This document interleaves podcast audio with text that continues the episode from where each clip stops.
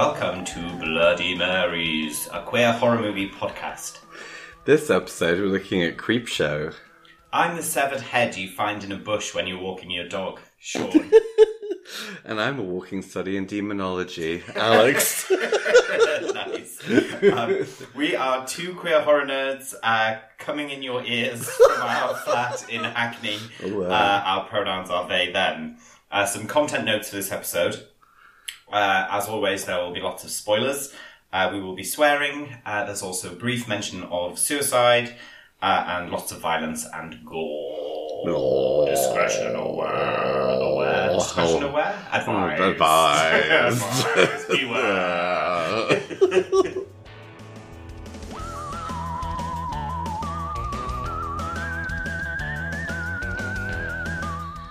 So, Creepshow was released um, to the general public on November the 10th, 1982. It was written by Stephen King and directed by George A. Romero, second in the Romero twosome. um, it's also, it had a budget of 8 million um, and uh, made 21 million at the box office. Um, it's also, Eight, eight million? yeah. That's wild when you think about that we've just watched Dawn of the Dead, which was like less than a million. Yeah, I mean, if you think about what what happens in the film and how many like stuff, how many stuffs. Oh yeah, I guess also the cast was probably quite expensive for this. yeah. Um, it was the only George A. Romero film to open up at number one at the box office uh, on the opening weekend. Um, Stephen and George uh, were good friends and always wanted to work. Sounds like you're good friends. I know, they're just my Stephen pals. Stephen and George. uh, were very good pals and always wanted to work together on a film. Uh, originally, they wanted to do a version of The Stand, or Stephen King's The Stand, but they were worried about the funding based on the fact they hadn't worked together. Um, so they came up uh, with the concept of this, uh, which is a Well, they worried that they wouldn't get much funding, based on the fact that they hadn't done like a film together before. but they both have such big names. You'd think that would. Yeah, I think I haven't seen The Stand or read it, so I don't know how ambitious it is, but um but yeah, it was made into a mini series eventually, but yeah, um anyway, it might have been something to do with the book, I'm not sure. Um but um so they thought it'd be easier to do this first, and because they were both uh, big uh, horror fans, uh, oh, horror um comic fans, specifically the EC comics, they decided they'd work on this film together. Um, and from concept to delivery, it took uh, Stephen King 60 days exactly to write the draft of the, the, the, the, the film. Um, so EC Comics, uh, were from the early 1950s and included, uh, things like Tales from the Crypt. Um, and they were so gruesome and horrifying that it actually created the Comics Code Authority to basically censor how disgusting they were, uh, which basically shut down all the horror comics. Um, so uh, usually the sort of the format of them was always that they were kind of moral tales with uh, sort of quite gruesome, ridiculous awfulness in them, but always with like a sense of humor or like a sort of tongue in cheek take on them. Um, so, uh, and obviously with all of it, it was all very colourful and very kind of like splashy, um, because they were comics. So they went for quite a kind of like, uh, sort of, yeah, cartoony feel for the lighting and amped up quite a lot of the colour lighting and like, yeah, even those kind of backdrops that people are screaming are actually just like projections, which I thought was quite interesting. Yeah. Um, and they used like, uh, horror comic panels and comic bubbles and stuff to make sure that it kept the comic book feel. I feel like that was most apparent when on the ape episode episode uh, yeah story. story Whenever someone was being killed, it kind of went red and like flashed bluey ready. yeah um so um yeah a lot of the film was filmed in uh, film was filmed um in an abandoned high school in pittsburgh that they used to create a lot of the sets um but uh, some of it's filmed outside Um, so I thought I'd go through one by one and talk a little bit about each of the kind of backstories. So, um, uh, as a summary, it's basically that it's a comic book and you're flicking through it. And it starts, uh, with, uh, Stephen King's real life son, Joe Hill, um, who's playing a little boy reading a comic book that his dad then confiscates, um, and uh, yeah, so it throws out. Um, the skeleton, which character, which is by the window, is actually called the Creep. Um, and Is that a kind of take on the Crypt Master or whatever? Crypt? Keeper, yeah, must be. Um, and apparently, they, as uh, apparently it was normal then, they used a real skeleton uh, to build around it um, and put a rod through its spine um, to make it move its head and some anim- animatronics around its like arms to do the beckoning bit. Um, it apparently took eight people just to work the the creep. What's the film we watched recently where there's loads of real skeletons? Is Poltergeist? Poltergeist, yeah, because that was during that cursed films program. We found that Oh, out. yeah, yeah, yeah. But the guy, like on that, obviously said as well that it's quite commonplace then to use real skeletons. I don't imagine that it would be allowed now. um, But also, they can probably make. Because I think part of it was to do with cost, if I remember rightly. yeah, yeah, it more expensive to get To create a plastic one. looking. yeah, the- one. yeah. Um, but yeah, I'd imagine they just use CGI now, or it'd be just yeah. I just don't imagine they'd use a real skeleton. It'd be weird. um, It's like, I recognise her. On. I was thinking though, it'd be quite cool to have your skeleton like used in a horror film. Oh, I would love it. I would allow that. Yes. Um, so the first story in the sequence is Father's Day. Um, apparently, it was originally going to be Mother's Day, um, which I think would have made for an even campier story. Um, but apparently, there was a horror film released a few years before that was called that, and so he changed it to Father's Day. Um, the one of the uh, critics has noted that um, given the weird relationship with the with the father and um, the daughter uh, asking for uh, the cake, it seems a bit seems a bit wrong. But I hadn't I hadn't thought of that. And I think that's a bit of a weird stretch. what, like sexy? Yeah, well, because he like you know, as we'll get into, he like kills the lover and has like a bit of a weird relationship with them, and so like asking for her cake seems a bit sassy.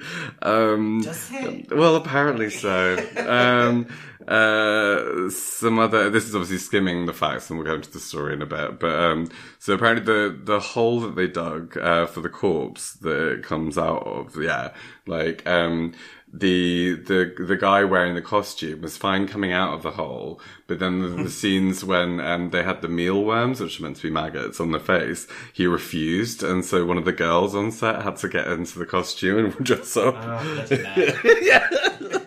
Um, and apparently, the owner of the mansion, the real life owner, after the, apparently, sadly, his German Shepherd died during the filming, unrelatedly, and he actually used the hole that they used to bury his dog in afterwards. Weird. Um, Convenient. yeah, thank you for digging that hole. Um, on to the next one, which is the lonesome death of Jordy Verrill. Um, yeah, not not not Geordie Pebble or whatever you'll Geordie say. Um, apparently, critics thought King was way. Oh, Stephen King plays the main character in this one, and apparently critics thought he was way too over the top in his acting. Um, and apparently that's because George told him to play it like he was uh, Wiley Coyote, um, and really like made him ham up, and including all the things where he's putting his hands to his face and reacting all like ridiculously over the top. But also, like that, it, it's that criticism I reject. Yes. because it's like it's supposed to be a comic book. It's all in that style, and it's Yeah. not like the rest of the performance is really understated. yeah, yeah, that's right. Um, and that's what Romero said. It was like a ridiculous thing because it was meant to be, but apparently, um, at the time, Stephen King was quite embarrassed about the, the way that people were talking about it. Poor Oh, Kingy. Uh, apparently, the the entire farm um, was built onto a hill um, just for the filming, and then knocked down after they finished. Wow. yeah. Um, moving on to something to tide you over. Um, because it was meant to be on an abandoned beach, apparently all the crew had to walk single file along the same tracks so that they wouldn't leave footprints all over the beach, and they had to like rake after themselves wherever they went. Um, apparently, also the, the the faces were made entirely of toilet paper and latex. Whose faces? You know, all the the zombies. oh, um, the, the like sea monsters. Yeah, yeah, yeah. Um, and apparently they're just like quite simple. Yeah, I know.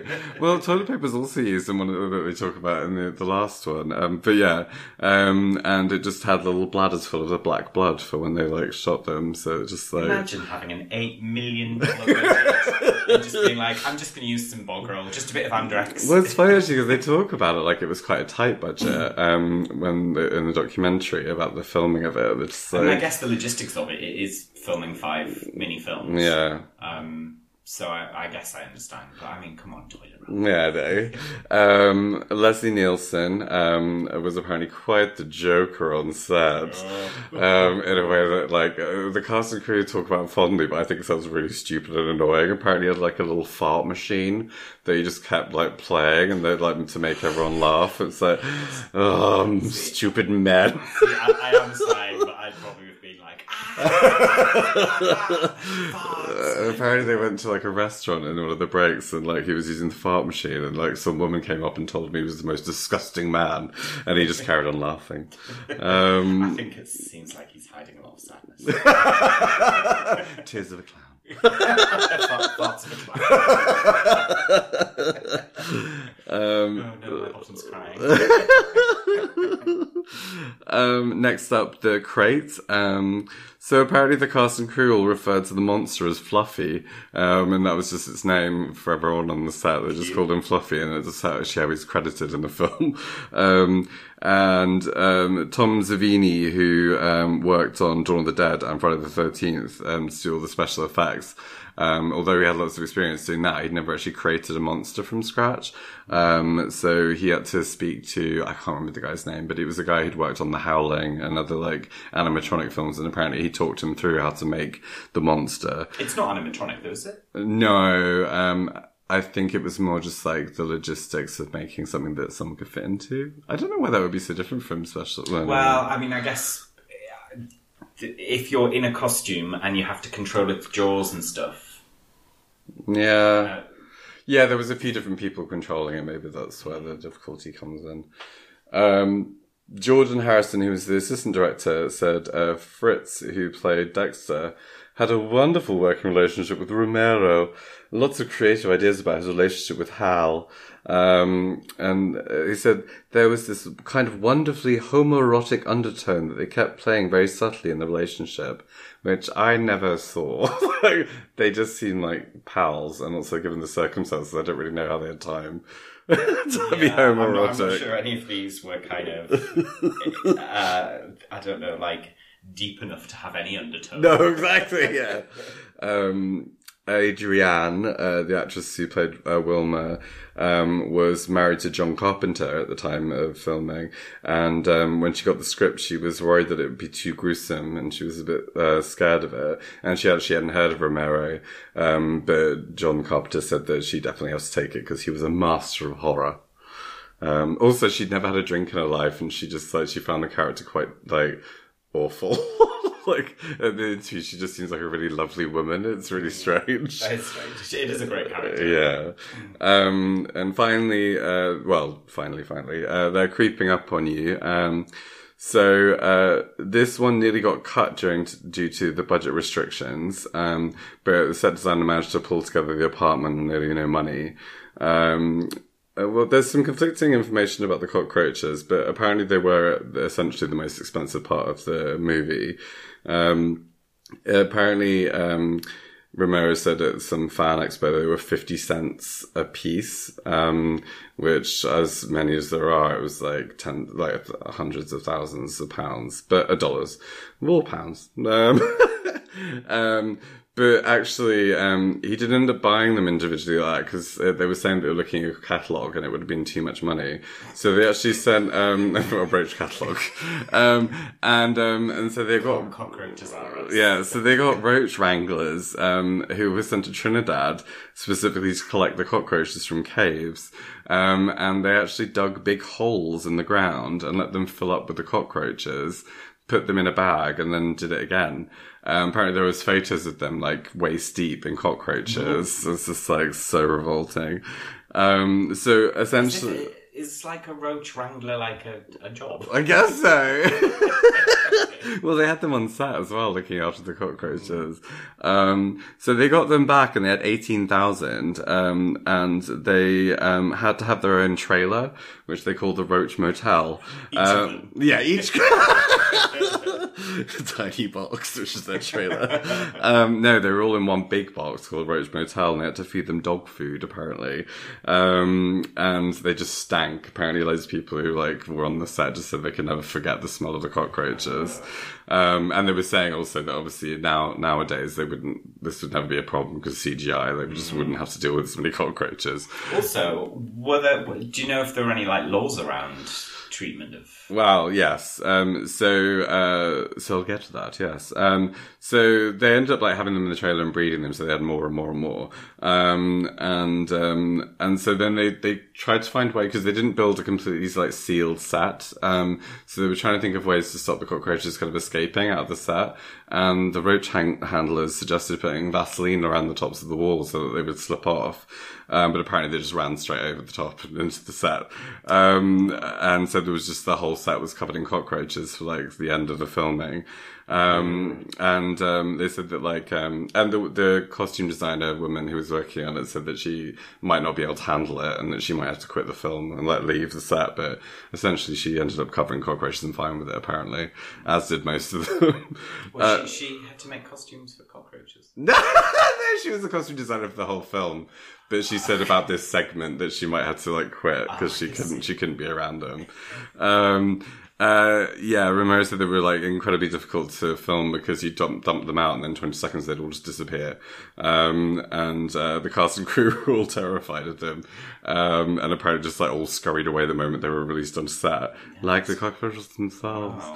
Uh, and apparently some of them was like, uh, as big as your hand because they were just like giant ones. Um, and um, and so yeah, they were they were all meant to be gassed at the end of the filming because of the, the uh, indigenous species um, and invading Trinidadian cockroaches. Um, and so at the time they did just sort of pretend that they'd done it, but they knew that millions of them had escaped, and so they just pretended they'd killed them, but they actually there might be millions living around all over the place, really. I guess there will be. Yeah. Um, so some other minor facts. Um, the crew apparently for this was the same one that was used on Sleepaway Camp. Um, according to the guy who played Ricky, who's Angela's uh, brother or cousin or whatever in the filming. Well, well done for resisting transphobia this time. Yeah. um, the marble ashtray, um, as I pointed out to you, I, I, although I didn't see it, is uh, featured in all of the different uh, sections of the film. I actually only spotted it in three of them, so not all of it. Um, and let me see. Oh, something interesting that I found actually while I was doing my research is that there's a, the largest collection of original Creepshow memorabilia belongs to this Creepshow museum, uh, located in Louisiana, and they also have a Facebook profile. But as a res- as I was researching it, I found out that, um, uh, Anthony Militello and his mother, Marsha Renee Lolly, uh, I could murder for a martial. Uh, well, yeah, they were both mar- murdered. Oh, Um, wow. uh, so they were murdered brutally in uh, May These are the 2019. museum owners. Yeah. Um, so yeah, very strange. They they died. Um, Do they know who did it? uh, they only discovered it recently actually, and it was just like a, a burglary gone wrong essentially. But she was like stabbed like loads of times. It was very horrible. Um, oh. um, so yeah, I think that's enough background. Um, yeah. So let's, let's get into the movie.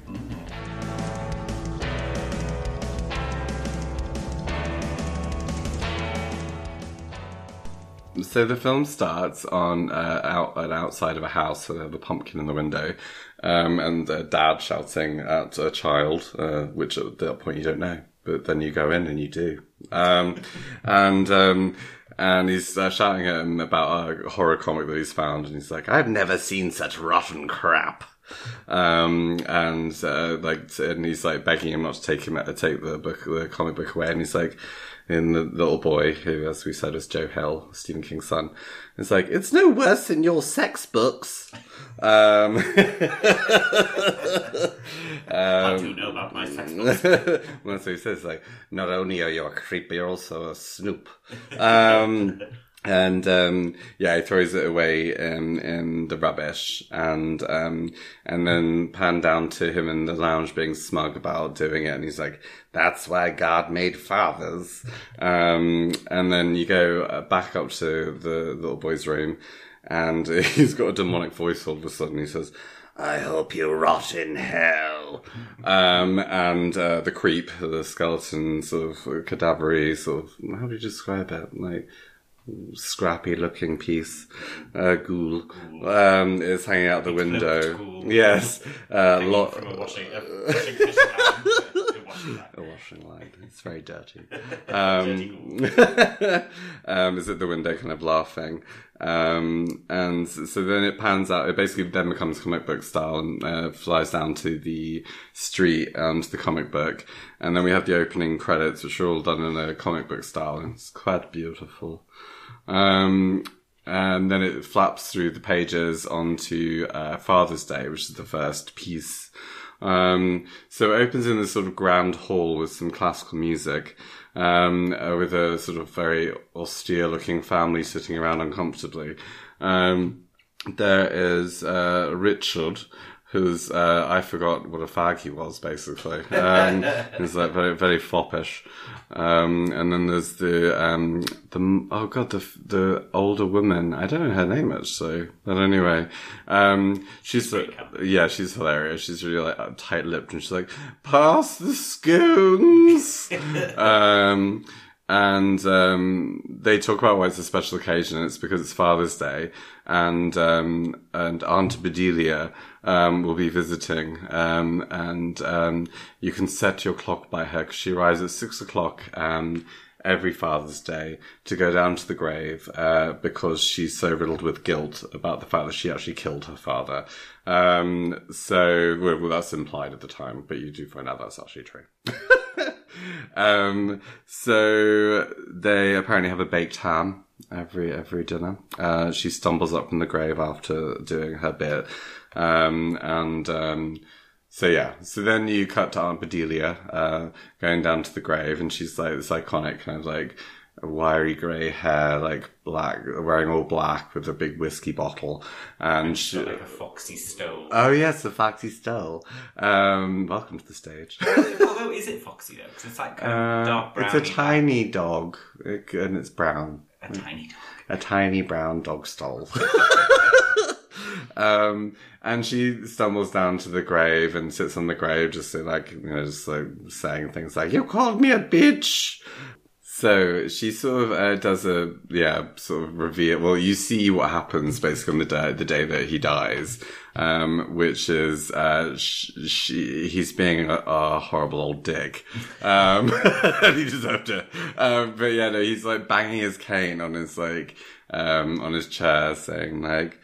I want my cake. Where's my Father's Day cake, Bedelia, you bitch? Do, do they do Father's Day cakes No, in the US? I don't think it's just him being a cunt. Yeah. Um, but yeah, Who can be asked for a Father's Day cake? especially making one, just buy one. Oh, Um, Just spending time with your father. um, you also find out actually there's something I skipped over that the dad was very jealous of her lover and actually had him killed, and because he was senile, she had to look after him. Um, anyway, so while he's screaming about getting the cake, she gets she's icing the cake quite hysterically, and then just leaves it and runs into the the room and uh, bashes his head in with a marble ashtray, uh, which is very satisfying. Um, Hashtag deserved. Yes.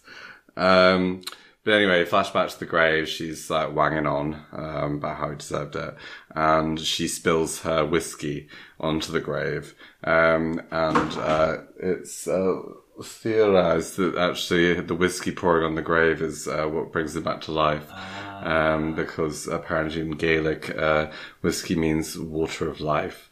Um, anyway, because yeah, yeah, that sort of explains why he hasn't come back before, because no rhyme or reason. She's never been quite so clumsy with a whiskey. Yes, give him a little sup sup. Um, so he comes out of the grave immediately, all like gross and and all covered in maggots, and it's like and uh, and strangles her. Um, and he's like, "Where's my cake, Delia?" uh, which is basically what he says all the way through, just to uh, cut to the chase. Um, so uh, they're still in the house. Uh, cuts back to the house, and um, Hank and I don't know the girl's name either. Actually. It's constantly dancing. Yes, so they're dancing um, to disco music, um, and um, and it's quite cheesy and weird. And then um, the older woman's like, "Turn that off," and um, Hank uh, is like, "Where is Bedelia?" Um, and decides to go down to the graveyard to try and find her. It's odd that they send the man who's never met her before. Well, yeah, I think he goes out for a cigarette and then he's just nosying down there. And then they kind of imply that they're chatting or something, um, which must mean that she's quite fun. She seems She does fun. seem fun. Yeah. Um, so yeah, so he goes down there to try and find her, um, stumbles and falls backwards into uh, the empty grave. Um, Bedelia then rolls on top of him because she pulls he pulls her by accident, I guess, uh, not because she's a sassy old corpse But she that she also is. Um, and um, and then the the gravestone above his head starts shifting. Uh, it's a big heavy one, and um, he's like, "Oh my god!" Uh, but it doesn't move. Um, and then he sees the dead dad corpse thing at the end of the uh, the grave, sort of looking like he's using some sort of psychic powers to move the gravestone. And ends up squishing his head. Ouchie. Uh, cut back to the house. Uh, the woman again is dancing like a pony. Um, and- lonely pony A lonely pony. Um, and, uh, and then the, yeah, what happens? Oh yeah, so then the old woman goes into the kitchen to try and find, uh, Miss Dalloway, which, uh, not Dalloway. Danvers. Danvers. Who's Dalloway? Miss Dalloway decided she would glaze the house. That's what today from, uh, from Mrs. Dalloway by Virginia Woolf. Oh, that's the, the classical reference I was looking for. There's Mrs. Danvers, which is a reference to Rebecca. Um, Why? Uh, Do d- don't know. Um, and um, yes, so then um, she goes into the kitchen uh, and sees all the muddy footprints. And um, and all the lights are off, and then she bumps into a corpse dad, who swiftly breaks her neck, uh, Swiftly, Swiftly- breaks her uh, clean off the head. Um, and uh, dancing, uh, clean off the body and head. it's all easy for you to say. Yes, very easy. Um, then Dancing Pony Girl's like, oh, where's my husband? Uh, go and find him, Richard. And Richard's like, he's your husband. I don't really like him. Um, they both go into the kitchen. Um, the lights are off. And, um, and then all of a sudden bursts in Daddy. And he's like, I got my cake, and it's the older woman's head on the plate, um, covered in icing with some lovely candles, and they both scream hysterically, uh, and then cut to next panel. I just wonder why it wasn't, um, especially since they had to change it because they were going to do Mother's Day anyway. Why they just didn't just make it a birthday, which is something that more rec- recognizably has ca- candles on a cake, like blow out the Father's Day candles Yeah, your that's Father's true. Day cake. That is weird. I guess it doesn't sound as interesting, like the birthday, it could be called Happy Birthday. mother. It's your birthday again. That would have been a good title. Uh, so then we flip back through the comic book, um, and we end up um, at uh, Joni Pebbles. Joni Pebbles' lovely story.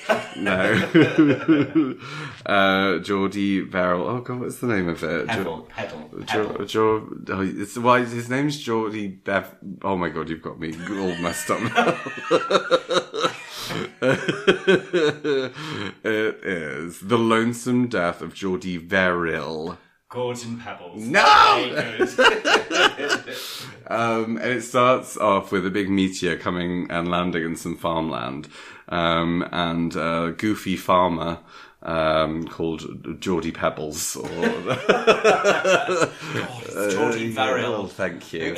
um, notices it, um, and he's like a goofy farmhand uh, sort of guy, uh, played by Stephen King.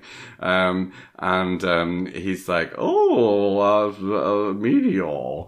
Um, Is this his biggest role, do you know?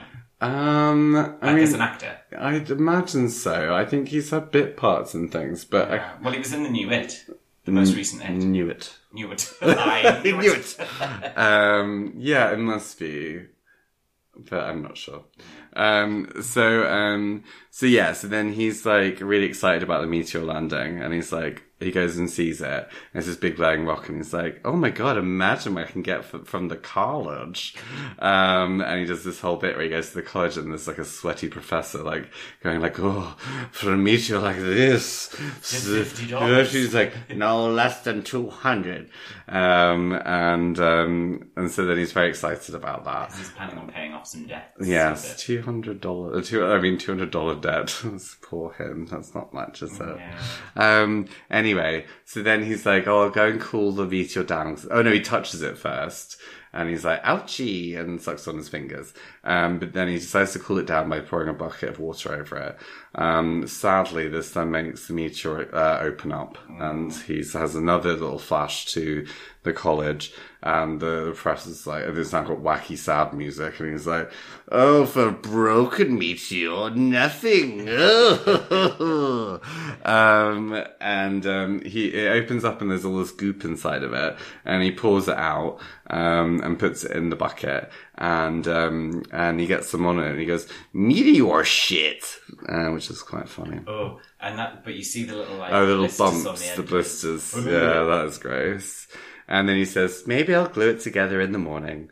Um, so then he's like just indoors watching TV. He's And watching WWF. yes, I wondered whether you'd know what it was in Um, Yeah, terms it was of the Bob. Backlund uh, defending his uh, World Heavyweight Championship against, uh, I think it was like Samoan number one or something, or it might have been Sika or Afa. It was one of the Samoans anyway. So save it for your boring wrestling podcast. Save it for the go fuck yourself. Um, I'm just, I'm, I'm, a, I'm, a, I'm out. Smash. I'm a horror broadcast journalist, and I was just doing my research actually. Um, right. and he he uh, he wins with a pile driver. Great. In case you're interested. Thank you.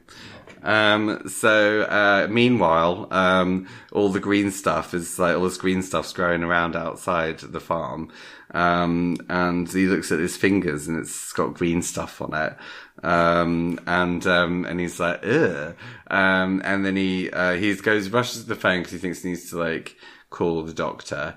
Um, oh, but uh, he also looks. Oh no, he's also been sucking on them, so he realizes and he looks in his mouth and his, his tongue's all green. Um, but he also then imagines the the same college for some reason, the same professor, um, and having to call him, and um, and he's like, "Those fingers are going to have to come off, Mister It's Verrill." like a meat cleaver. Yeah, he does like a fun bit where he wheels across the screen as well, backwards on his chair. um, so he realizes that he doesn't want that, and so he doesn't bother calling anyone, which, says. Because he doesn't want the college professor to go. Just imagine the college professor to cut off his fingers. that's very fair, I think. um, so, so cut to later, and he's all itching himself, and he's more covered in the green stuff, and the outside is completely wild. Um, and, um, he goes to the mirror and runs, a, uh, well, he goes to the bathroom and runs a bath, because he's all itchy. And then weirdly at this point, Ghost Dad. Oh, but he takes off his clothes. Oh, yeah. And then he goes, not down there. Yeah, that's a good bit. Um, and then, yeah, and then like he's running the bath and, um, weirdly his dead father appears in the mirror as a ghost. It's like, don't get in that bath. It'll be the last thing you do. Um, and, um, and he's looking at the bath and it looks all like magical and like sumptuous and wet. Which I guess, so am I right in thinking that the the purpose of his ghost dad trying to warn him against that is because it was water that kind of activated it earlier? Yeah, I mean, I think the ghost dad like is just adding a weird spooky element, but it, I mean, I guess maybe yeah, that's him thinking, but I don't know. Yeah, who knows? Uh, but the water does look magical. I think they do like some, they put even glitter on it or something to make it look even more delicious and watery and sumptuous. Um, uh, oh, such water. Oh. Um, so he's trying to not go in, but then he just can't stop himself and he gets in. Um, and you hear him going, oh, so much better. Mm. Uh, but then, sadly, cut to next day, um, he's on the floor and he's basically entirely made of green moss. Um, As is his whole house. as is his whole house and his whole farm. Um, and, and then he's like, he's basically got a big shotgun that he, he eases up into his mouth and shoots his head off. Um, and, uh, the weather forecast is saying about something about how there's going to be loads of rain. Um, and you see a sign, uh, pointing to Castle Rock. So back to the comic book stylings and uh, flipping through pages and over to something to tide you over. Um, this starts on uh, young Ted Danson lying on a sofa um, and uh, played, uh, playing a guy called Harry. Um, and then in bursts, uh, what's his name? Richard, who's also Leslie. Um, of course, his Leslie name. Nielsen. That's it. Yes. Um, I confused us earlier because I said Steve Martin.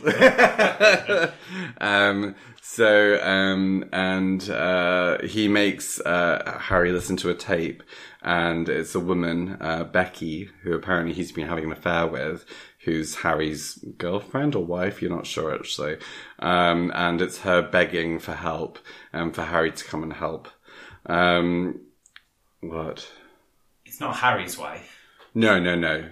It's Richard's. Richard's wife. Yes. Did I say Harry's wife? Sorry. Sorry, everyone. um, so anyway, so he makes him the drive to the beach house, um, with him to, on the, on the premise that he's going to go and save her, um, and takes him down to this deserted beach. Um, and they get to the beach and, uh, Harry sees a hole in the beach, which he thinks is actually a, a hole in the beach It's beautiful. I, a terrible puncture in the beach. Um, but he thinks it's actually like a grave, and he runs up to it um, and discovers it's actually a pit. Um, and when he gets there, um, Richard pulls a gun on him and says, "You have to get in that hole, um, you bitch. you have to get in that hole. You have to." Um, and so he makes him kneel down and bury himself up to the neck in the hole. Um, and, um, so yeah, so then he's buried there, and uh, he, and then at this point, uh, Richard points out that um, he shouldn't be able to move at all. Actually, the weight of the sand will stop him moving, uh, which he does try and look like he's trying to move, and then he can't. Um, cut to uh, Richard zooming back in his car after, I guess, leaving Harry at the beach for a while, where there's a crab now, um, trying to pinch at him, um, which is the whole film. Scary crab. No. um, no, and he brings back like this like car which has got like cables coming out the back. Um, and, um, like a VCR and a TV and the camera, and he has this whole setup of all these like wires. Um, and he explains that actually what he's done is he's buried Becky further down the beach at a different location and puts the TV on and it's a video of her slowly drowning as the tide comes in. I mean, I don't want to condone his behaviour. Um, Okay, thank you. That's all. No, but um, it's it's very elaborate. Uh, the whole having a camera, like two video cameras. Uh, I mean, Yeah. obviously he has a lot of money, but it's still a lot of effort. Um, why didn't he just bury them next to each other so they could see each other dying? Oh yeah, that's a good point. Thank you. Well, I guess it'd be more horrifying to because you couldn't comfort each other, I suppose, if you're just watching someone just drowning from a way away away, and you know that that's what's coming for you in the future. That adds to the horror, I suppose. Um, I mean, it's it is very elaborate. That's a given for sure. Um, so, uh, so yeah, so then he leaves, uh, Harry in his hole, um, and, um, to watch Becky drown, and the tide comes in, the TV shorts out, um, and then, um, it shows, oh yeah, so then cut back to Richard. He's Shorts out. Is that a saying? shorts out. Yeah, Is it? yeah, electrical term. Get your shorts out. Come on, lads. Um, so in the meantime, Richard is driven back to his swanky beachside apartment to watch the peril unfurl. Unfurl, unfold, um, and unfurling peril, um, and um, and so then he's watching them both drown and having a really good laugh about it. Um, oh, and Harry looks at the camera and is just like, I'm gonna get you. yeah, I'm gonna get you, Richard.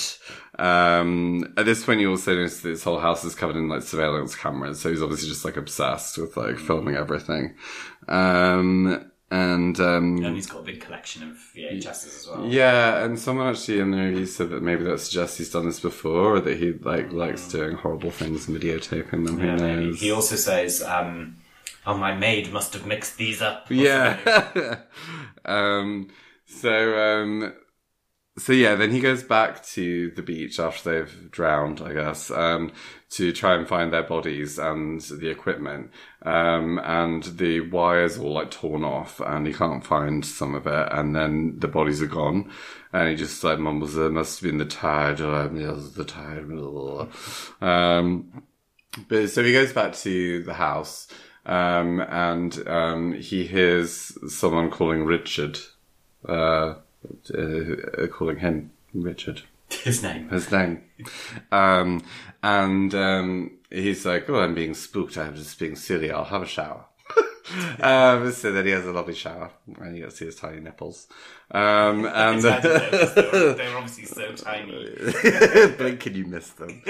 um, and at this point, then like fog starts to roll in from uh, the shore, and um, and you see like some sort of the, the door, the front door bursts open. There's some sort of like zombies walking type things with like But we just see seaweed. silhouette, don't we? Yeah, you don't see any details of them at first. You just see like their legs and like the seaweed and stuff. Um, Seaweed. the seaweed, um, and and the fog. Um, um, so they're like shuffling out, um, and um, and then he's like he's listening at the door and he thinks he hears them, and they're actually making like noises that sound a bit like a porpoise or like sea animals. Oh, like, Yeah, yeah, yeah, like that. Do it again, again, again. don't be shy, do some more. That's not it. That's like a little mouse. It's that clicky. Yeah, yeah. I can't Uh, do it. yeah, I don't know how to do it. Um, and um, so then he opens the door, and they're there, and it's like ah, and they look all like gross um, and seaweedy, just covered in toilet paper. toilet paper and latex. yeah.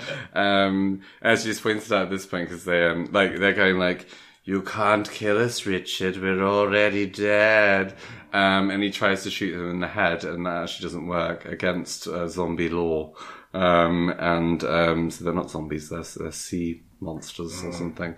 Um, Yeah, they look more like kind of the sea, like more kind of like Seas. lagoony. And they're like, "Come down to the beach, Richard. We've made a hole for you." Um, But also, they uh, before that, he runs into the bathroom. Oh yeah, yeah, yeah. And they're there behind him. which Yeah. zombies couldn't do either. Yeah, like teleport. and that is actually quite a genuine scare. At least I thought it was. Yeah, you a little you scream. little meep. It was one of two meats. Um, so then, uh, cut to uh, Richard at the beach, buried uh, to his neck, and he's like, "I can hold my breath for a long time." Uh, and that's the end of that one. Uh, next up, and jury's out as to whether or not he could.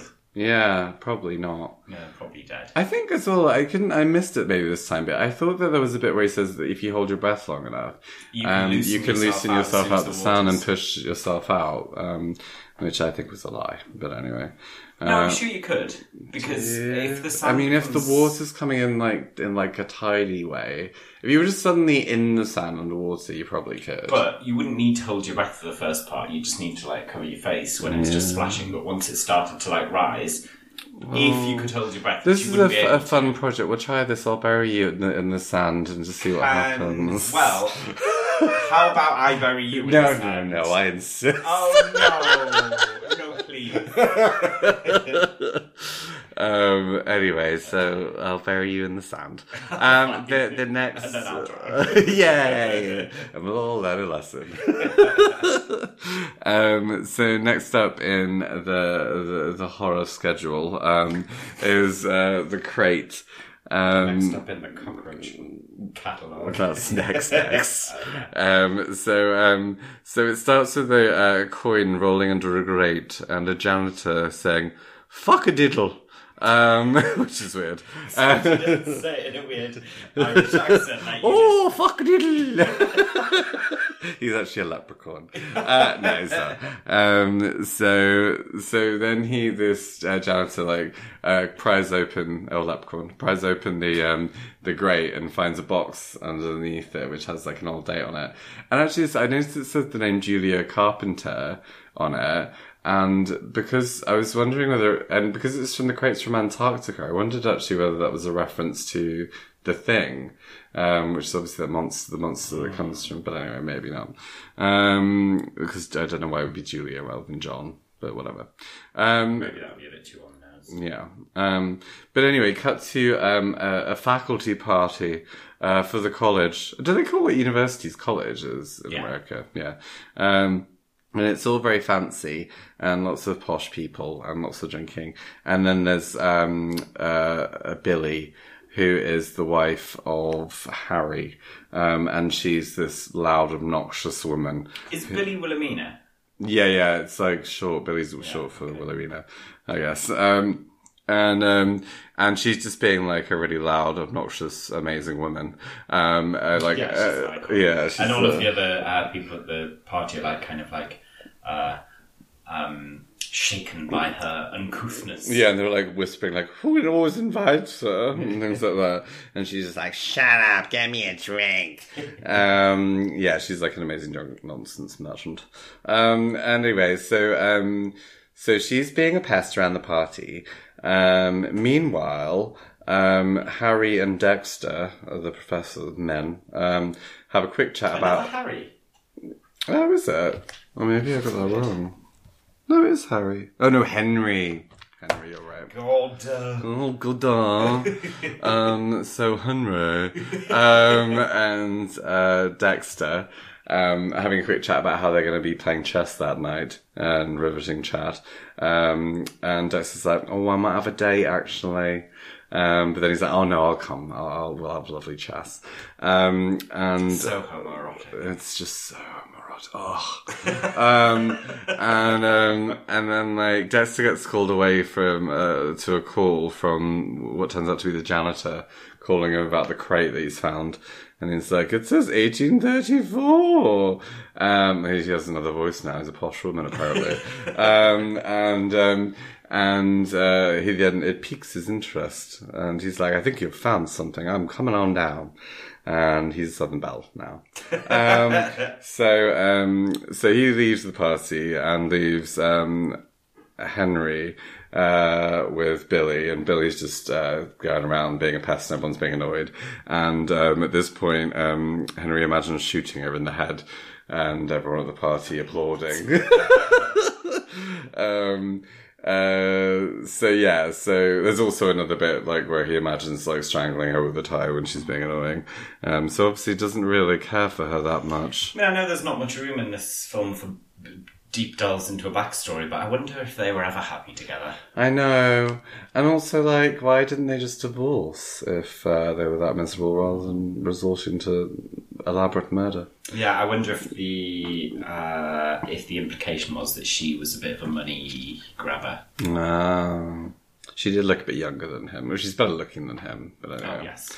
Um, anyway, so uh, back at the college, um, the Dexter and the janitor um, move the crate out from under the under the thing um, onto the table, um, and the janitor says something shifted, like it moved on its own.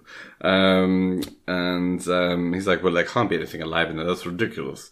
Um, and then he they prise open the the the crate and um, the, this funny little squeaky cute noises come out like a little like animal that sounds adorable. Um, and then Dexter like puts like looks in the crate and sees like these like some. He says something shiny in there, so cute or something, and then puts his arm in it, like ridiculous. Uh, immediately get it gets uh, very chewed. Um, by very very chewed by a monster, um, which we don't see just yet. Actually. Which must be hungry after 150 years. This is starving. Oh, Starvation's central.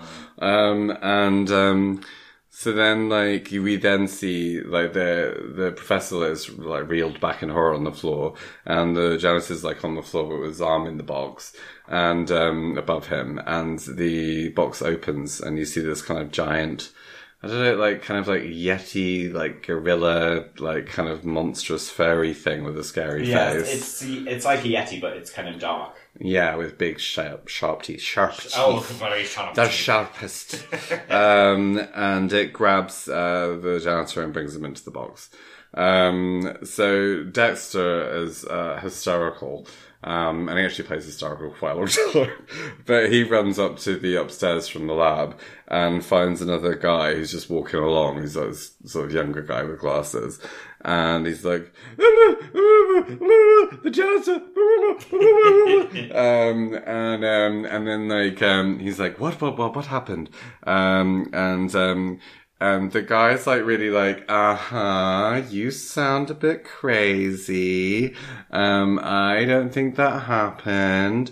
Um, Also, because he's got little splatters of blood on him, it's, it's as if he thinks that maybe he's just off him. yeah, but also no, at that point he seems a bit more silly because he's like, hee, I'm running down there, have a look. Oh, yeah. Um, and so he sees all the blood. He's like, ah, yeah, you yeah. done a murder, haven't you? You're just pretending it's a monster in the box. Um, but then he's like, eh, he convinces him to have a look, and like, yeah, it's obviously the the, the monster has moved itself back under the the grate, under the stairs. Um, and he says, it must be because it felt safe there, as if he knew. Um, but, um, As if the, the uh, ape was able to see whereabouts in the room as crate was positioned. um, so then he goes, the, the young guy goes under there and sees the chewed up, uh, shoe. And it's like, oh, I want to take, uh, that shoe as a sample and, uh, see how big the bite marks are. It's like, oh, you moron. Also, a- as a scientist, I'm, I think if you had the actual creature in a crate, your instinct wouldn't be like, I'll test the shoe. You don't need to see how big the bite marks are because you've got the teeth Exactly. inside of the beast in the box.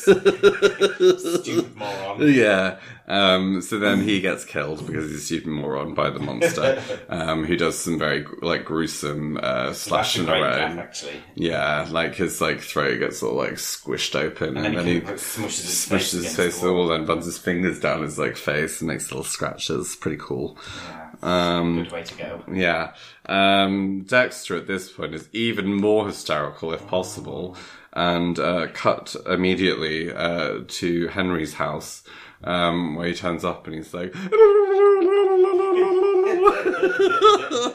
um, and he eventually calms him down and hears the story about the monster Just very homoerotic. apparently homoerotic, yes. Um, and, um, and he's like, um, and he gives him more drink and more drink and more. He's like downing like whiskey. Like, I, if I down that much whiskey, I'd be dead. Um, but anyway, um, he then like, like, he goes like, okay, um, I've got an idea. Um, I am going to give you some drugs and drug you. he didn't say that out loud.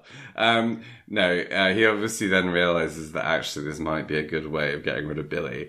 Um, is to feed it to this monster. So, uh, drugs, uh, the professor who then passes out. He leaves a note for Billy, um, saying that something awful has happened at the university, um, and, or college, um, and that she must come immediately and help this young girl that, um, Dexter has uh, molested or done something terrible to. And Yeah, I don't like how much she loves this story. She's Yeah. just like, oh, what's he got himself into now? And then there's a bit where she's, see, he's reading his, like, voiceover of what he's written in the letter. things. yeah. And he says, um, something like, uh, he, he was so, he, he's so heartbroken, or, or he's, he's like, it's such a mess after what he's done to her. And she's just like, oh, poor Dexter. And it's like, Well, no, no. Poor yeah, and she's like gleeful. She's like, and she mixes herself some weird like milk cocktail, Yeah. um, with booze in it, milk and booze, Oh. delicious. Um, I don't know. You'd think it would curdle. Anyway, um, yeah, um, which she then drives with to the university. Meanwhile, um, he's cleaning everything up like there's no no giant bloody murder that's happened.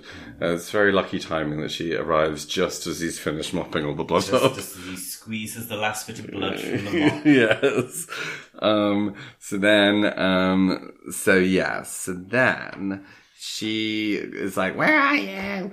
Um, and, uh, he beckons her down. Um, and what happens? Yes. So they bicker. Oh yeah. Then he's like, and then, but he's like, he's under the stairs, and like she pulls out some broken glasses that he like, from one of the victims from his pocket, and she's she's like gleefully like, oh my god, what has he done to her? She's like, she- she, she is a bit of a drama. villain, yeah. Um, and um, and so then um, she he's like laughing, which is a bit of a giveaway about what he's meant to be doing. it's just like tee hee hee, better go and look what's under there. Um, and she's like, why are you laughing?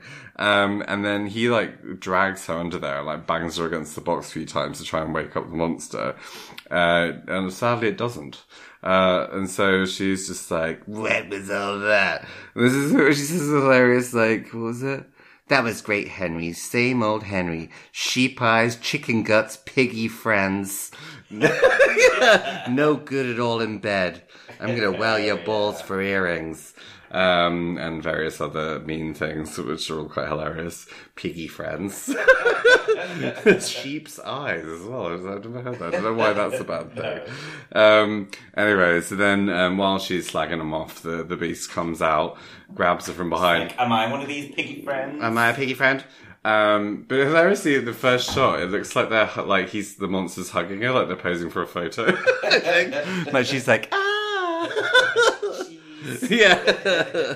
um, so then, yeah, she gets trapped into the box, eaten. Um, he then uh, locks the the monster back in the crate um, and drives it to the quarry and throws it in. Um, and um, he goes back and finds uh, um, what's his face, Dexter, who's now awake, and uh, he basically explains what he's done. And he's like, he doesn't know why he tells her. Like, there's no need for him to tell her about like killing Billy, really, but I guess might as well. Um, seeing as they're so homoerotic. um, and they just agree to like cover up the murders for each other. Well, it's not murders. Is it? Well, no, his was a murder. Not the rest weren't. Um, anyway, um, and and, they end up playing chess. and they play chess. oh, and but then we see the crate. Oh yeah, kind of looking like it explodes or like it escapes, and Yeah, you see yeah. its, its eyes in the water. Oh. Uh, cut to uh, the the final uh, of the piece. So, can I make a controversial statement here? Yes, please. That I think, aside from some fairly good effects, I wouldn't have hated if this last one was cut. Well, I also feel that way. Yeah, Very much so, in fact. Um, but anyway, I'll go through what happens. um, so it's called "They're Creeping Up on You." Um, uh, I'll I'll whiz through this one because there's not really much story to it. What It's the shortest one as well, I think. yeah. Um, I mean, obviously, the backstory about the cockroaches and having those sourcing them for the film is way more interesting than the actual story Yeah. itself. um, so you get into this kind of like uh, you're, you're in this sort of sterile white apartment um, with this man called Upton Pratt. Um, and Pratt, he's living in a sterile flat. um, I started too low there. cockroaches. Um, anyway, so he looks like a nutty professor essentially. Um, and And also, the room is kind of like the electronics in the room are kind of like, you know, when you see things from like the kind of the seventies of what the future. Will look yeah, like It's very much like Star Trekky um, nonsense. Um, and um, and he finds a cockroach and he's like, "Goddamn bugs!" Um, and he's like, "I own this building, and uh, there's not going to be any bugs here. Heads are going to roll."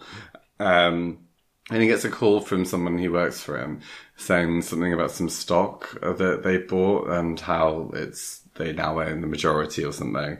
Um, and then he tells them that the the guy, one of the guys, um, who was the something important of the company, I can't remember. Um, and what's his name? I wrote down normal. Um, I think it was Norman, maybe. Um, Istenmeyer or something. Um, so he shot himself as a result of the stock change. And he's like, well, good. I don't have to put him on the board anymore. Um, and, uh, yeah, he's a bit of a cunt about it, basically. Um, so then he's still fussing about, um, the cockroaches and keeps wanging on about it to the guy that he manages, who's like not interested. um, well, nobody's interested except him. and, um, he's talking about the superintendent of the building is away on holiday with his family and how it's unacceptable and he has to speak to this other guy. Um, and, um, and then, uh, he finally gets in touch with, uh, White, this is his name, um, who's the supervisor covering the building. Um, and, uh, he tells him that he's going to get some, uh, the, something like Pelali brothers or Pelly brothers or something, uh, exterminators in to get the cockroaches. Um, in the meantime, he gets a call from the wife of the husband who'd killed himself. So, what did you say his surname was? Uh, I think it's Gaston Meyer or something. I just I don't understand how we got such different names because I wrote down Katzenjammer. Uh, no idea. It's, I was writing very quickly. Um, Mrs. Katzenjammer is who rang, I'm sure of it. Katzenjammer. I mean, Gaston Meyer doesn't sound much better. Anyway, uh, whatever. Miss, Mrs. Blib Blib um, rings and she's like, blib, blib. she's like, you're a monster. Um, I hope you die. Cancer in the worst place, leprosy. And then he hangs up. Uh, well, they have a little chat where he's taking the piss out of her for a bit and then hangs up. Um, in the meantime, the, the place is filling more and more with cockroaches, literally appearing everywhere. And he's eating this weird black, like brown slurry that he's made in a blender. Like a weird sort of paste. And it's, I think it's made from cereal and something. Um, maybe prunes. It's disgusting anyway. Um, and he realizes little bits of cockroaches in it, and he like pulls out the box, and there's like loads of cockroaches. Um, uh, White at this point comes to the door.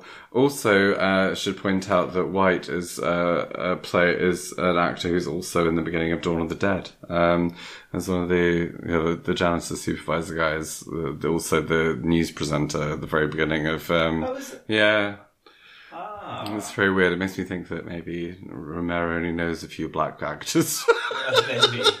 um, but um, anyway, so um, so then he makes a like horrible throwaway comment about like uh, people of color do well in service industry p- professions, um, and um, yeah, it's actually like at this point because he's took like the guy's taking the piss a little bit the way he's talking to him, um, and it's sort of implied. Uh, one of the reviews I read was saying that it's like a kind of like modern day minstrel type sort of behavior. It's like, yeah, and the way that he's talking. And I think it's, yeah, it's, it's interesting anyway. Wait, who's.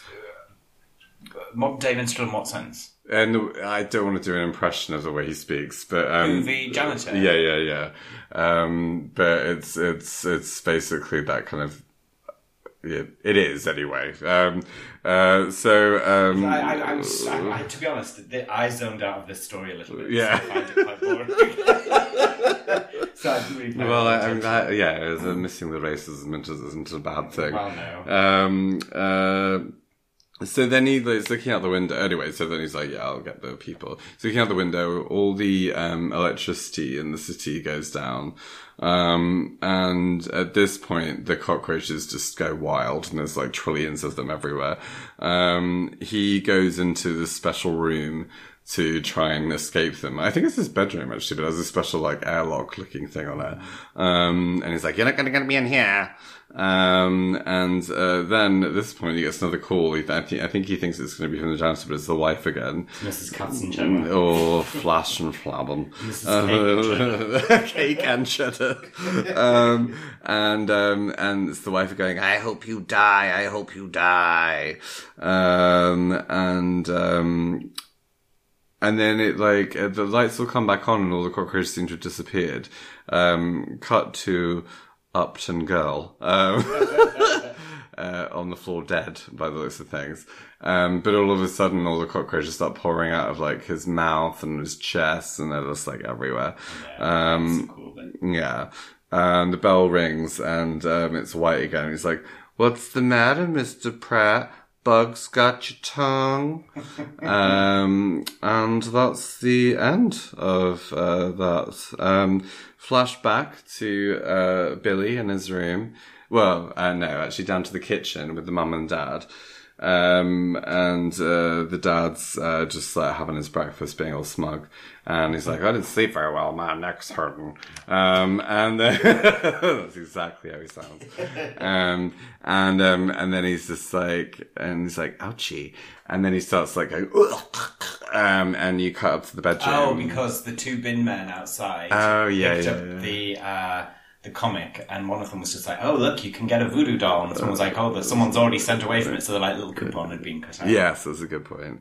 Um, and it was Billy all along. And he cut up to the bedroom and he's stabbing the shit out of Daddy's voodoo doll. Um, and then he has this weird demonic voice on it and he's like, Ready for another shot, Daddy? and that's the end of the move. So I wonder. So it was based on comic books that tended to be like moral tales. yes. Are these moral tales? Um, was people getting their comeuppance from doing Not all of bad them, things? Jordy Pebble didn't do anything bad. No, that's true. Um, well, I guess maybe if you were being like really mean, you could say that he was like gre- he had like greed in his heart from like Two hundred dollars to cover No, I know, debt. it's- I mean, and Yeah. also in Father's Day, the woman didn't do anything to get her. well, she murdered her dad. Yeah, but it wasn't her head, was it? what? It's in the cake. Oh no, but they talk about how um, Aunt Bedelia, um, the murder benefited all of them, all the family, because it meant that the inheritance was released, and that's how they ended up being so wealthy. Um, and in the crate, he doesn't get his comeuppance. No, but I guess Billy is meant to be the the, the villain, but she isn't. deserved to be killed. I know she's a dick, but she's In the she- cockroaches one, yes, fine, he gets his comeuppance. Yeah, and so yeah. does the guy in the. the the Uh, the water, the water one. one. Yeah, yeah. But yeah, I don't know. I'm not sure about the moral tales. I mean, yeah, it's it's loose. It's like it's like um yeah. I don't. I think I think the least the least fair is uh Jordy Verrill. His death is sort of sad. And that one used to just make Oh, me. Georgina Pebbles. Georgie Pebble. that one used to make me just really uncomfortable and sad when I used to watch it. Like when I was younger, I was like, no, that's not very nice. Is there? Um, the and how do you think the the kind of anthology format works in a film? like this. Like- No, I'm joking. But I mean, like, do you think it works well? Um, I actually really love it, and I was thinking that it's sad that there aren't more anthology films like this. Um, Well, I think there are more historically. Yeah. So, um, because the I learned about this format from watching a lot of the League of Gentlemen. Because they, when they do like Halloween episodes or standalone episodes, they tend to have three stories that are very loosely interlinked. right. and it kind of goes back to the idea of like telling ghost stories around the fire and like a sort of anthologizing a series of tales that are not necessarily related or have like a similar thread going through them. And the, the name of the of a threesome of films, I think, is a portmanteau. Right, yes. Um, and that's the League of Gentlemen always use that. And apparently, it's I, I'm not sure which films, but apparently that's very much what the kind of format of old kind of ghost stories used to be. Oh, I've just literally never actually come across another film. I mean, there are the only ones I know about actually the the creep show ones, but I mean, there has to be other ones. Um, but yeah, I didn't even want to mention the the the, the creep show sequels. Um, but yeah, The, um, because I just wonder, like, I love it, but I feel like if I see it, if I saw it on, I, I, I don't know, I, I, I don't know how I'd respond if I saw it at the time in a cinema. yeah. Because I, like, for example, I, I don't really like shorts when we, like, I, I don't mind them, but like, I don't love them. I'd rather see a feature length film. I like them because it means that if they you you know you're not committing to an entire like film of one thing. If you don't like one of them, you can like like the next one more maybe. yeah. Um, and that's what I like about shorts actually. Yeah, I mean, like, I do love Creepshow, but I like, um, I like a, a meatier plot. Yeah, whereas I really like how kind of camp and kind of like throwaway and comic booky it is. Like I really just like kind of like the kind of like you know um, quick cash in on the horror essentially. Um, yeah, because I don't think. I, well, I wonder. No, I was just trying to think if any of them could have been like strung out into a longer story. I guess like Father's Day could have been. No, I feel like well, maybe, but I feel like the crate one is probably the one that could have been Yeah. the most feature length. Yeah, Um, Um, but yeah, no, I, I, I like it. Um, it's funny because um, Romero's uh, had the idea that this was going to be like. It's weird because they, they say that it wasn't a big success despite being 20 million. I guess I don't really have a concept of like. Um, well, Dawn of the Dead made sixty million. Right, so not a success. Um, uh, but his hope was that they would like continue him and Stephen King would continue to make creep shows together. Um, and his like plan was to get up to like seven essentially, um, and to continue the format because he thought it worked really well, like to have this kind of like little Oh, like that would have been good. yeah. Um, obviously the next one, I don't yeah, I don't know how much involved. There was a little bit of involvement from both of them, but not very much. Which Um, story? So there's the in the second one. There's ugh, I the. didn't want to talk about the second one. I just, remind me the, oil, the oil slick thing. Uh, the, The- problematic Native, the Native American, American. one. Um, I don't remember. Like I've only watched it once and I hated it. So. um, but yeah, um, the yeah no I, I like I like I mean the, yeah like you were saying I I. I've always like because I basically this uh, just to be clear, listener, um, this is like one of my favorite films of all time, um, and um, I but I've always hated the the the last one, the creeps up on you one. I just I like it was just my least favorite. Like I'd usually stop the film at that point and just like not watch that one. Um, but I would watch the rest of it over and over and over. I loved it. Um, but yeah, like I think I think weirdly it does without it wouldn't have. It's sad that basically had to bu- they had to beg for extra budget to make that one, um, and it's sort of sad that it was what it was because it's just not very Yeah. good. Well, the budget was because of the cockroaches, wasn't it? Yeah, very spenny. Um, are we going to try and say which ones are our favourite in order, or are we saving that for the awards section? Let's do it after we've given the awards. Okay. So, let's talk a little bit about representation. I wonder if before we do, we should Oh. say that we've consulted the fact checkers. Oh, yes. And it turns out that Mrs. Castenjebber was actually called Mrs. Ca- Castonmeyer, Yes. um, Lenora Castonmeyer, and she was played by Anne Muffley. Muffly! Aww. She sounds muffly. It's absolutely muffly. um, so she is a woman. She's in the film.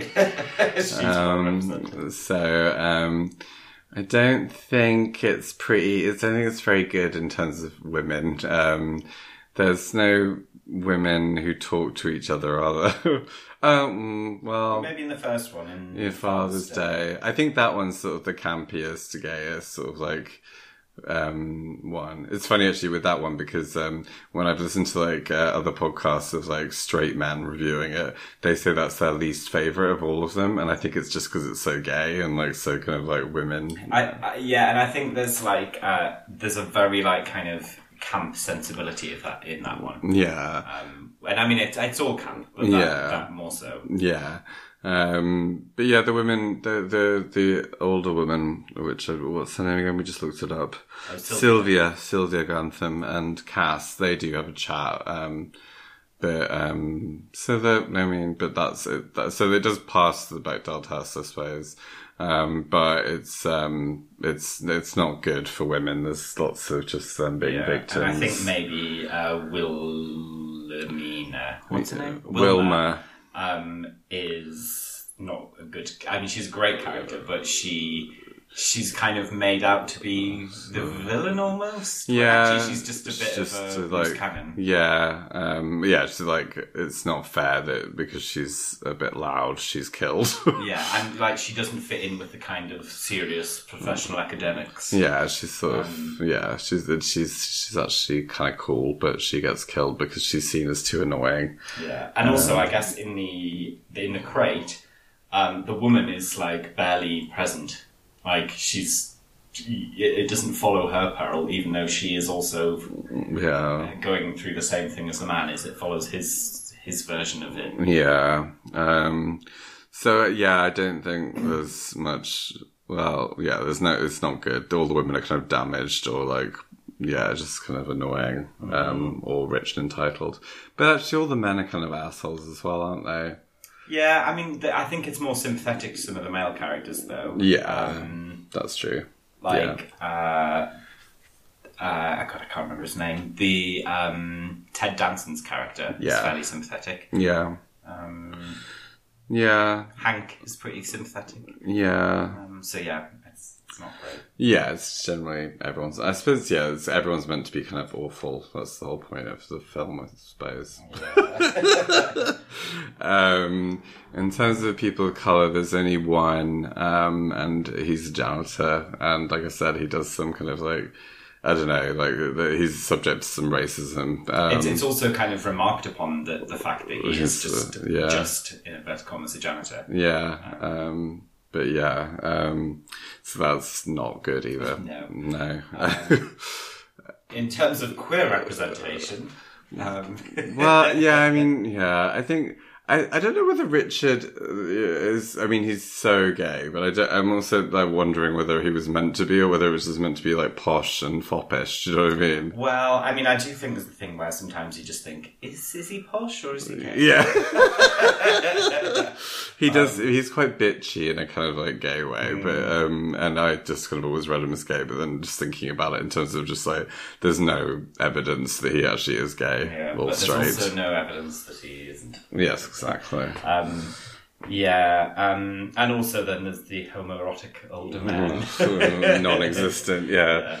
Yes. Um, it's weird that, like, yeah, the, the assistant director sort of said, "Oh yes, definitely homoerotic." So what? Where? Yeah. Who? How? What? I mean, I guess if you if you want to like really hyper read into it, there's one of them has recently lost his wife, yeah. and the other one offs his wife so that they can spend time together So they're playing chess. playing chess. Yeah, that's, that's- what, as far as I'm aware, that's what gays do. That's what. That is the gay lifestyle, the gay agenda. Yeah, sexy chess and forbidden secrets. Um, there's no disability representation here. Uh, no, there is not. No, it's it's not it's not it's not a good one for representation this time I- round. I feel like maybe we're learning that maybe films in the 80s weren't great for representation. Oh yeah. Um, yes. um, Shall we go on to cheerier matters? yes. Ah, Uh, uh, la la la la.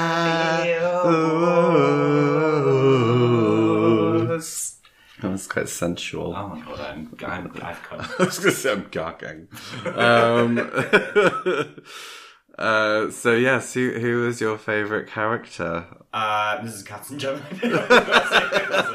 uh, my favourite character was Bob Backlund, Oh, lovely. the wrestler. I was- I don't remember that person. Followed by uh, the stag head covered in moss. Oh yeah, he was pretty cute. Uh, yeah, who was your favourite? Uh, mine's more obvious. It was the little evil boy, Billy. He's just a little cutie, and I love his demonic yeah. voice. He's also a very talented writer now. Is he? Yeah, so both of Stephen King's sons write horror. Um, one of them who who's kept the King surname. I can't remember his first name. King, King, King. King King, uh, Kingsley King.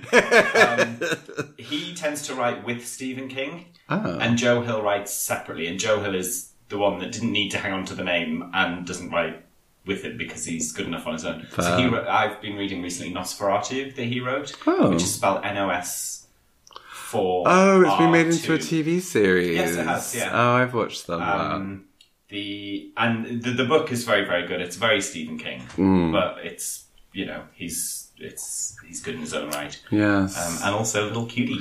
little cute tootie. Yeah, Um, so what was your spookiest moment? Uh, we've done this in a different order to usual. Uh, No. um, it's normally funniest bit first. okay, we can do funniest if you like. um, I'm a creature of habit.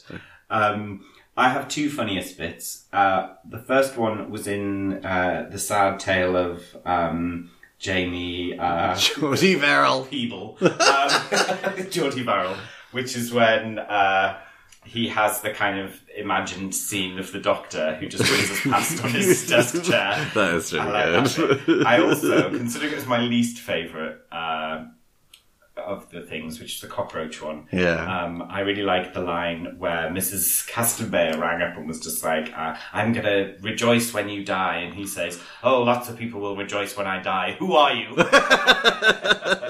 that is good. What's your funny bit? Um, mine was just generally uh, Billy slash Wilma being a hilarious bitch and saying that he had sheep eyes. Um, Piggy friends. piggy friends. Yeah, she was. um, so now, Now finally, finally uh, spookiest. So I actually got two fr- frights Two where spoops. I actually did a jump and went whoop. whoop. Um, the first one was in Father's Day where the hand pops out of the grave. It's like the most cliche thing, but I did get a fright. And the other one was when all of a sudden the seaside creatures are in the bathroom after Seaside creatures. Seaside creatures. Seagulls. I, I don't know why I wrote seaside creatures. Oh, no, the starfish are here. Baby turtles. They came from the Sea Life Centre. Maybe I made them sound less scary. what do you think the Uh, well, I didn't call them seaside creatures. I called them sea zombies. Um, Okay. and uh, I thought that they were scary. Um, I always found them scary when I was little. Just the bit where they're like being shot and there's just like nothing's happening and that kind of black They're blood's like coming out. expressionless as well. Yeah, cool. yeah, they're, they're scary.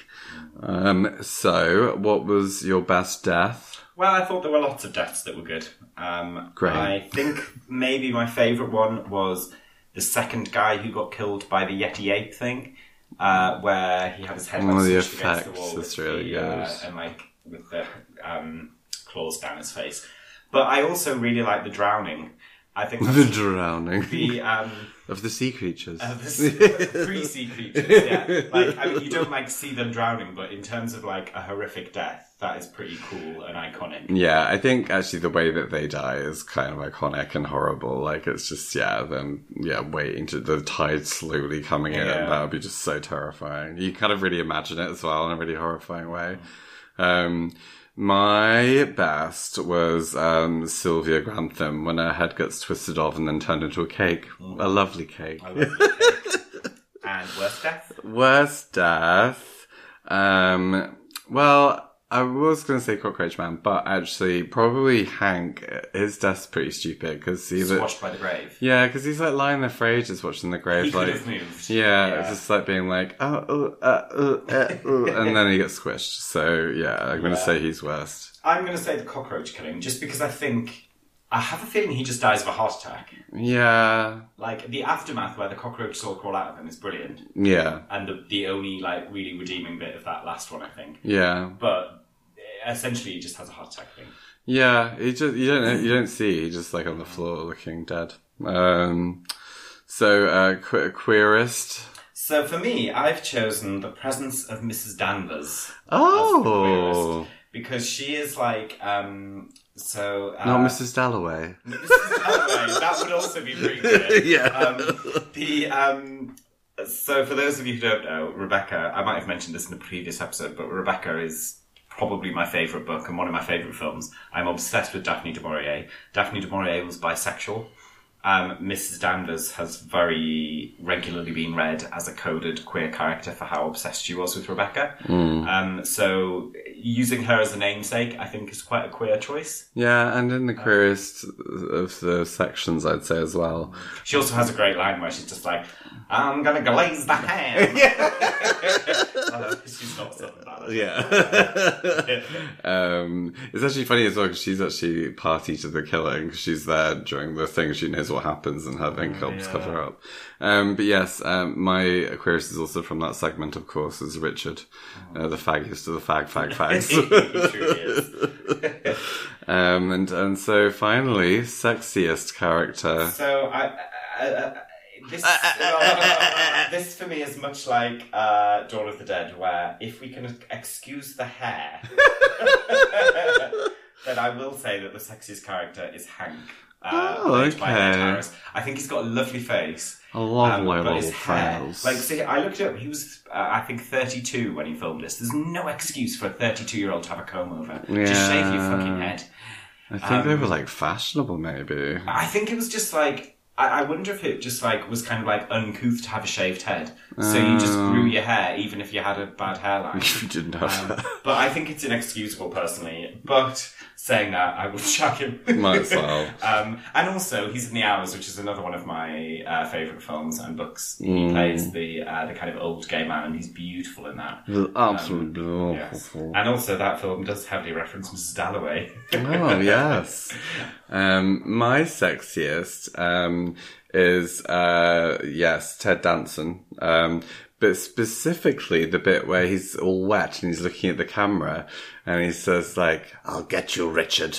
Do you know why Um, that's his sexiest bit, though? Why? Because you can't see his stupid 80s hair. Uh, because it's wet. The- it's, I think it's really, really difficult to, to look at like uh, kind of dreamboats from the like 60s, and, sorry, from the 70s and 80s specifically, because the hair is all so bad. Hair was so silly. Um, yeah. Uh, well, well done to all of the winners. Yes, congratulations, as always. Uh, oh, we're going to rank them, Oh yes, shit. and then we need two pumpkins. Pumpkins and Rankin. Um, yes. So um, I'm gonna go ahead and say that my first favorite is Father's Day, as I think I've made it quite obvious. Um, then it gets a little bit trickier, actually. Maybe something to tide you over next. Um, followed by the crate. Followed by Jordy Verrill. Followed by they're creeping up on you. I think. So, I think you will be shocked and saddened with my order. Oh, Um, it's almost similar. It's almost similar. It's to the yours. same but different. Uh, I think Tide You Over is probably my favourite. oh, really? Yes. Um, followed by The Crate. Why don't you like Father's Day? Then Father's Day is maybe third for me. What? I just don't think the. I prefer the story in the other two. Fine. Um, and then uh, Georgina Pebbles. um, Lovely adventures. and then the cockroach one is last. yeah, fair. Um, I'm shocked at you with Father's Day. Are you just being contrary? no, um, you know I like a, a meaty story. A meaty Uh, I don't think that's uh, as meaty as the crate or You Over. I do think the crate could potentially be the best one if it was just a little bit tighter. I feel like it drags a bit considering it's very short. Uh, there are moments where it's got a bit of flab on it, as you would have said. Yeah, there's no need for that. Um, that other colleague that he randomly beckons down to die. Like that bit's completely like pointless, essentially. Um, Yeah, I mean, I think it maybe does serve a purpose, apart from the fact that it's one of the best deaths. But Oh, yeah. um, it's uh, it is. What was I going to say? Yeah, it shows that this creature's hunger is insatiable. oh yes, it was a Um, bottomless pit. Yeah, Fair. So pumpkies. pumpkins. You have to go first, and I'm going to be annoyed. yeah, I think you are. Um, I think I'd give it three pumpkins. you spiteful bitch. Uh, maybe that is mean.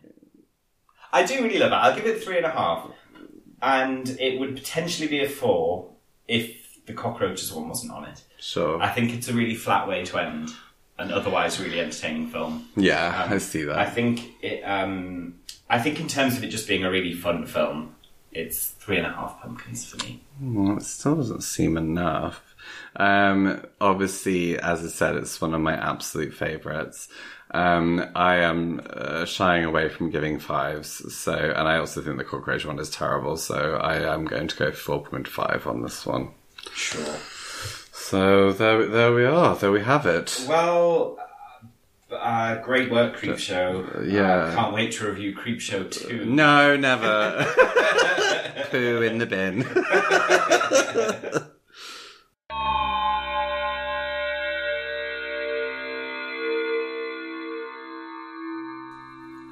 It's time for the spooky bit.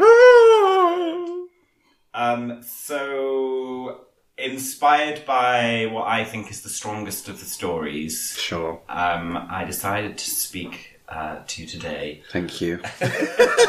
about taphophobia.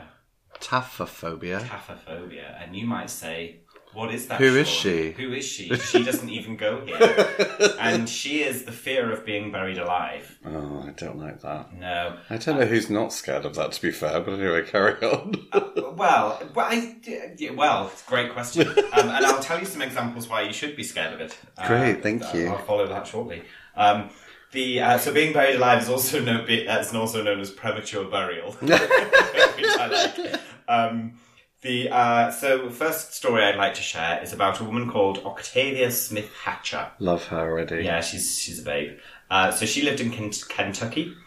Um, Did she like fried chicken? she was obsessed. I knew it. Um, she was married to the colonel. um, she uh, so her newborn child Jacob died. Not funny anymore, is it? No, who's laughing now? You Um, probably. in, and he was finger licking good. so he died in nineteen no in eighteen ninety one. Sure. Um, and she was struck down with uh, severe depression, um, as you very well might Bit be. sad about baby Um, dead, yeah. Yeah, she was bedridden. Um, and one day, uh, her husband uh, found her in bed, and she couldn't be roused. um, she was unarousable. um, uh, it was very hot weather at the time, so she was buried very quickly, as was the custom. Stop her being Um, stinky. And in the coming weeks, uh, other people in the town would also uh, fall asleep, unable to be awoken. um, but the difference with them is that a few days later they would wake up. And it's believed that this was uh, a sleeping sickness that was being spread by tsetse flies. oh, yeah. Um, I know which her. are Af- do you? Yeah. I never heard of them before. They're African flies, apparently. Um, and uh, the husband obviously thought, oh God, maybe I've completely misdiagnosed her death here, um, and uh, had her coffin exhumed. And when it was opened, Octavia's nails were all bloodied and broken. the inside of the coffin was all scratched, and her face was fixed in a sort of contorted scream of fear. But she was otherwise fine. But otherwise, still alive, very well. so, um, and just grateful to be, to, to be up and about again. um, I, am thinking, here's me thinking my son dying would be the worst thing that's going to happen to me uh, this year. Um, what, a, what a laugh. Re- really Look back things on this. Have a good old chuckle. really put things in perspective for her. Um, so she was dead. Yes. Um, and she was uh, reburied, uh, and a statue of her was erected above her gravestone, uh, which is still there today. With her horrified face and her broken nails, though. Uh, so another story is uh, is from uh, Johannesburg in South Africa, and it's from 1993. So there's a 24 year old uh, called Sipho William Mdzletsky, Syphil. um, and his uh, fiance were in a car accident. Um, Sipho was pronounced dead on the scene and was placed in a metal box in a morgue ready for burial.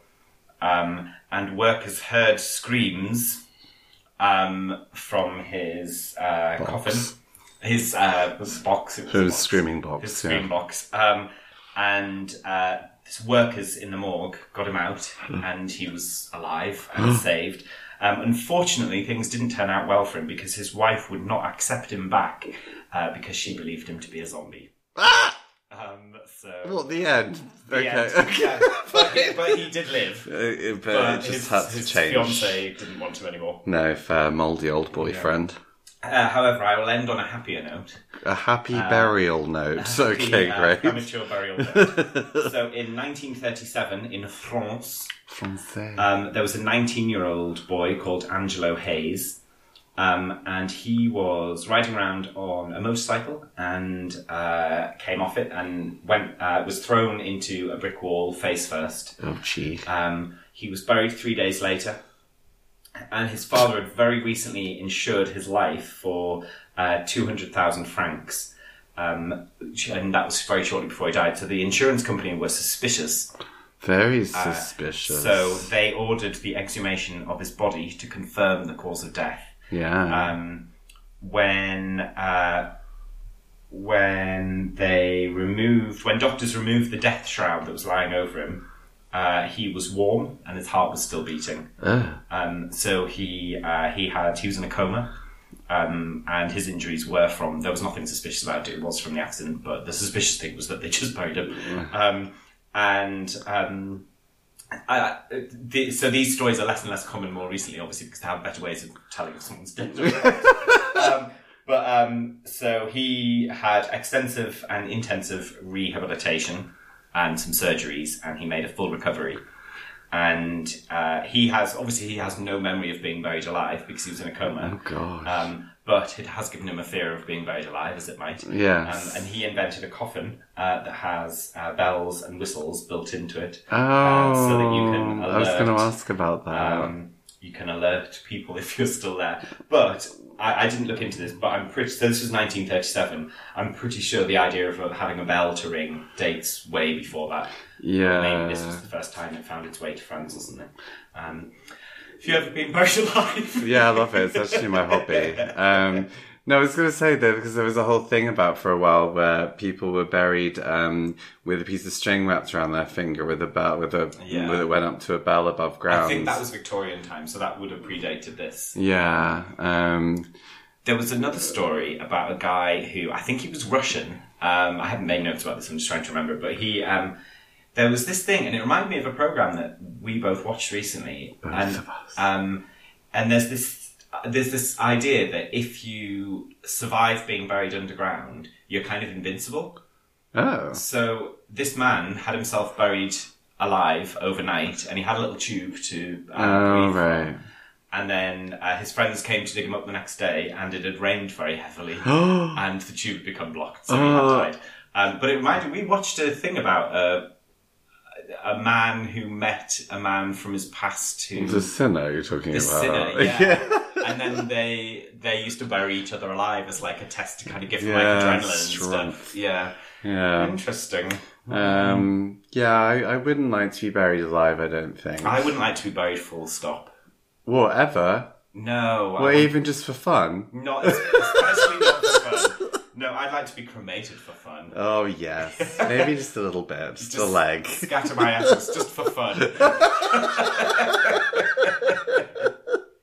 Something you'll never forget, is it really?